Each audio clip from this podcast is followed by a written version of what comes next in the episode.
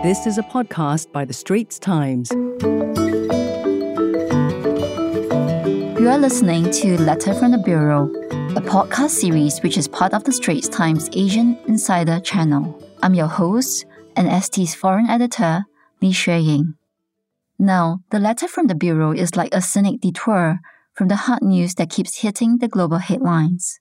Here, we talk about life as it goes on amid all the crises.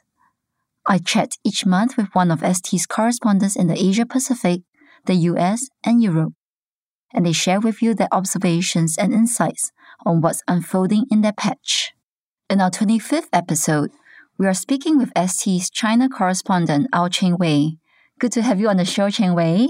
Thanks for having me, Xueying. So, Cheng Wei, you wrote about China's most livable city as voted by the Chinese in a new survey. And the results are quite surprising. It's not Beijing, not Shanghai, not Shenzhen, and not even Chengdu. It's the city Changsha in central Hunan. Can you tell me how that came about? So Changsha has been popularly featured in a lot of China's uh, media and television programs.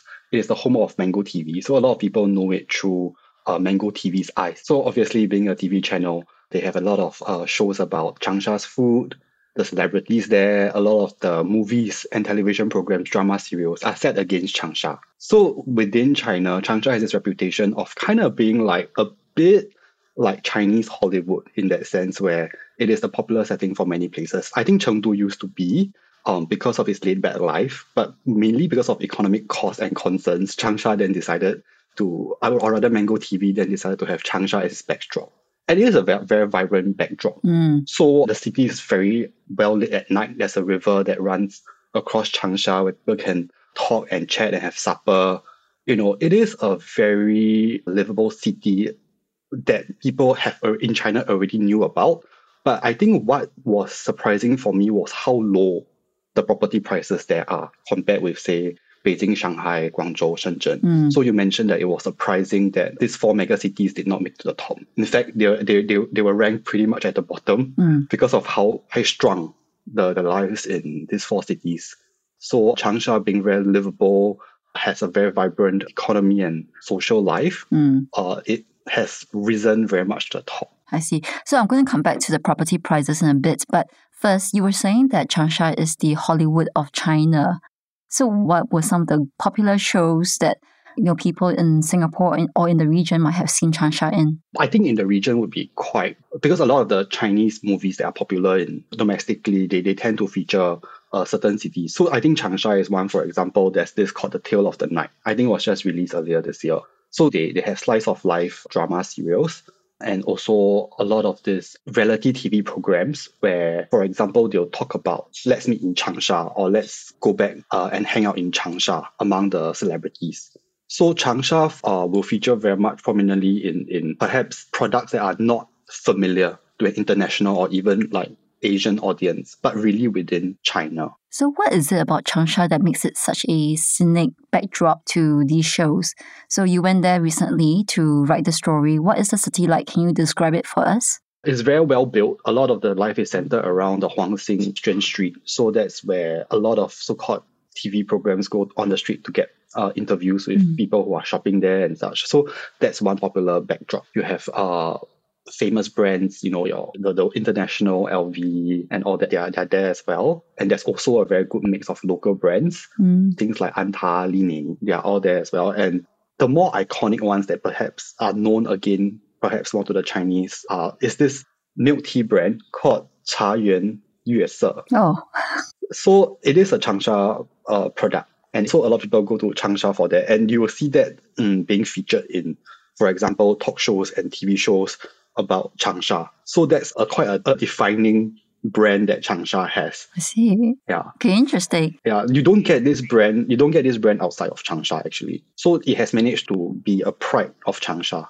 Does it taste different from other bubble tea brands out there in China? Uh it does. The the tea that they use is better. I see. So I will compare this, for example, uh, Bing Cheng, which I think in Southeast Asia there's also a few outlets. Mm. So the, the tea is better. But you know, I am not a seasoned bubble tea drinker, but seasoned bubble tea drinker will tell you that the tea really matters when it comes to I this. see. And yeah. Okay, it's interesting what goes into the branding of a city.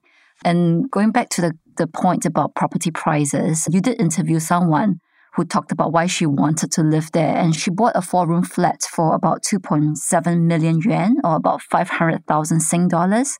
So I know that that was last year, but since then, as we all know, China has been undergoing a property crisis. You've written quite a bit about that yourself as well. Prices are in free fall.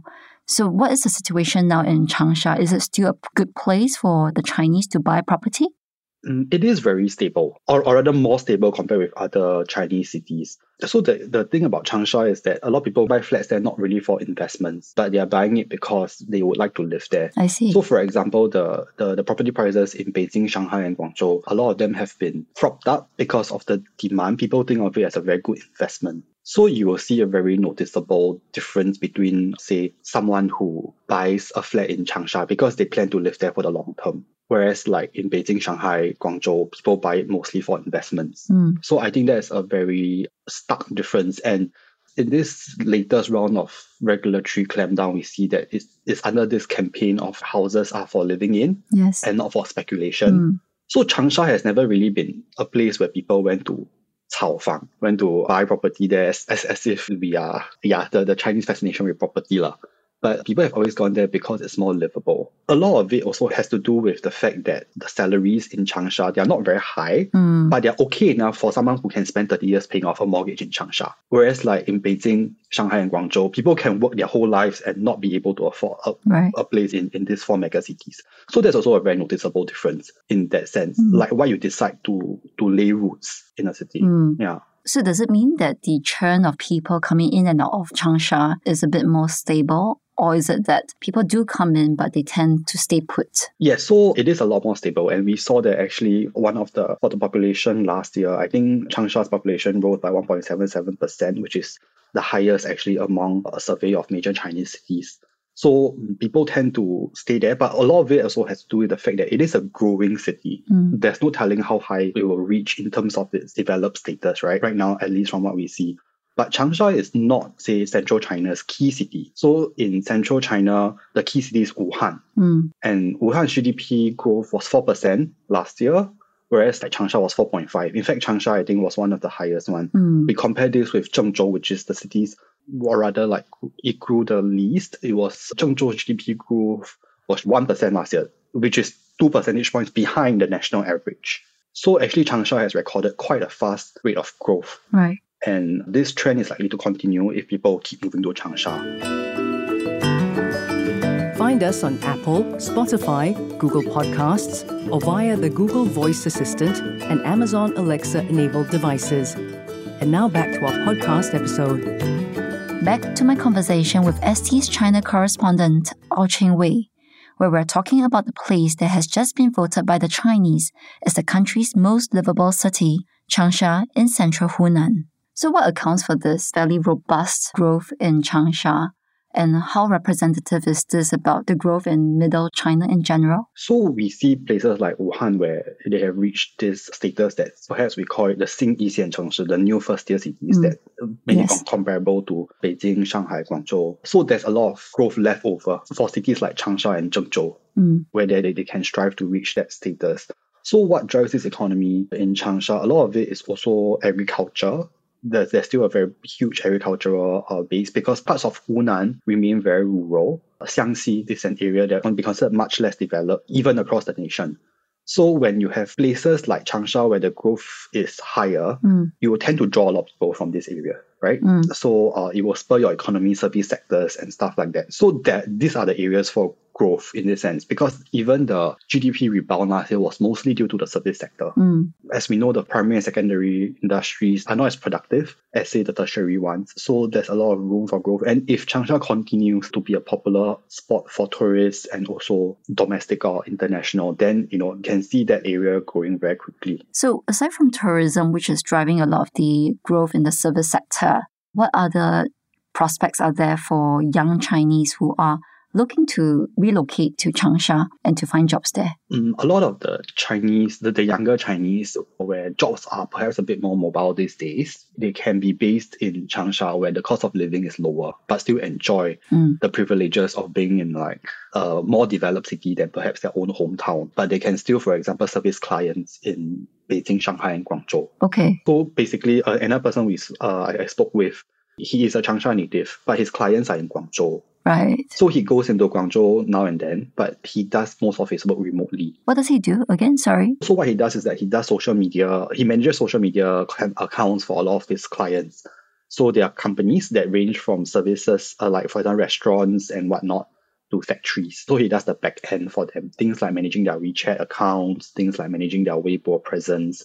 Yeah, so you can do these things remotely. Yes. What what he offers to this company is a cheaper rate, stay than someone who's living in Guangzhou. Right. And has this trend exacerbated during because of COVID? I mean, obviously that has driven a lot of the trends towards remote work uh, and finding ways to get that done. You know, having clients in Guangzhou while you're actually based in Changsha.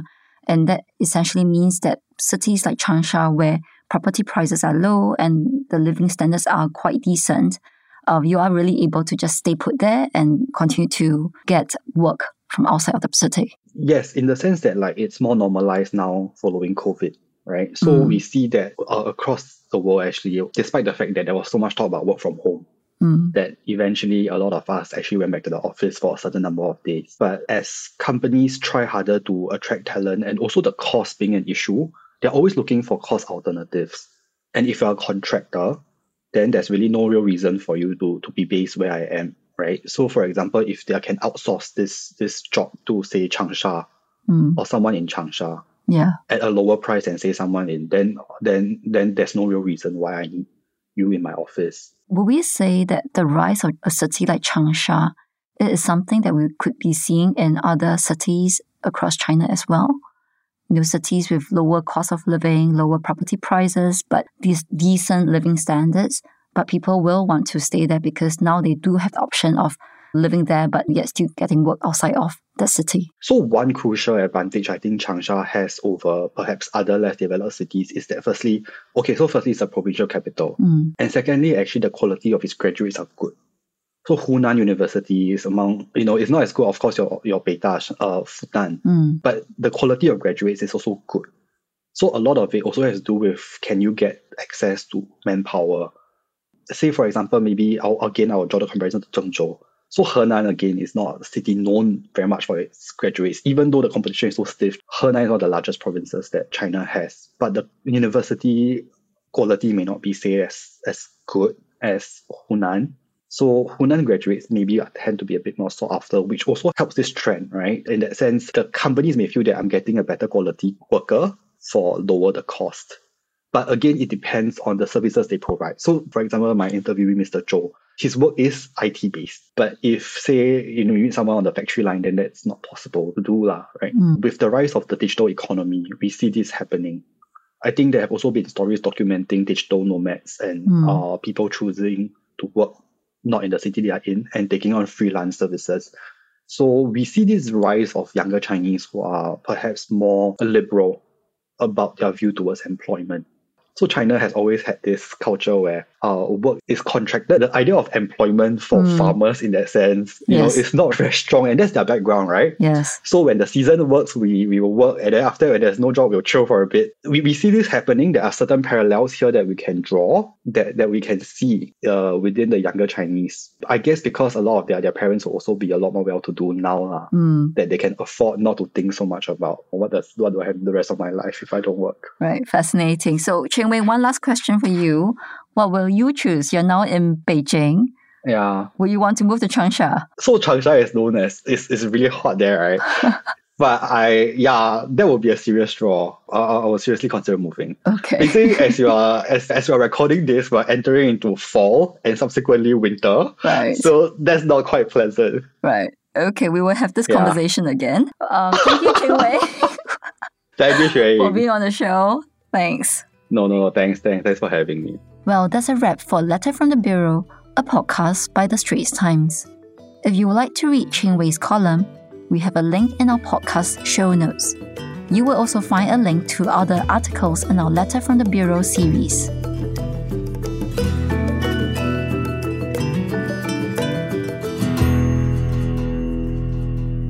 That was a podcast by The Straits Times. Send your feedback to podcast at sph.com.sg. Find us on Apple, Spotify, Google Podcasts, or via the Google Voice Assistant and Amazon Alexa enabled devices. For more podcasts by The Straits Times, The Business Times, and Money FM 89.3, you can also download the Audio by SPH app. That's A W E D I O.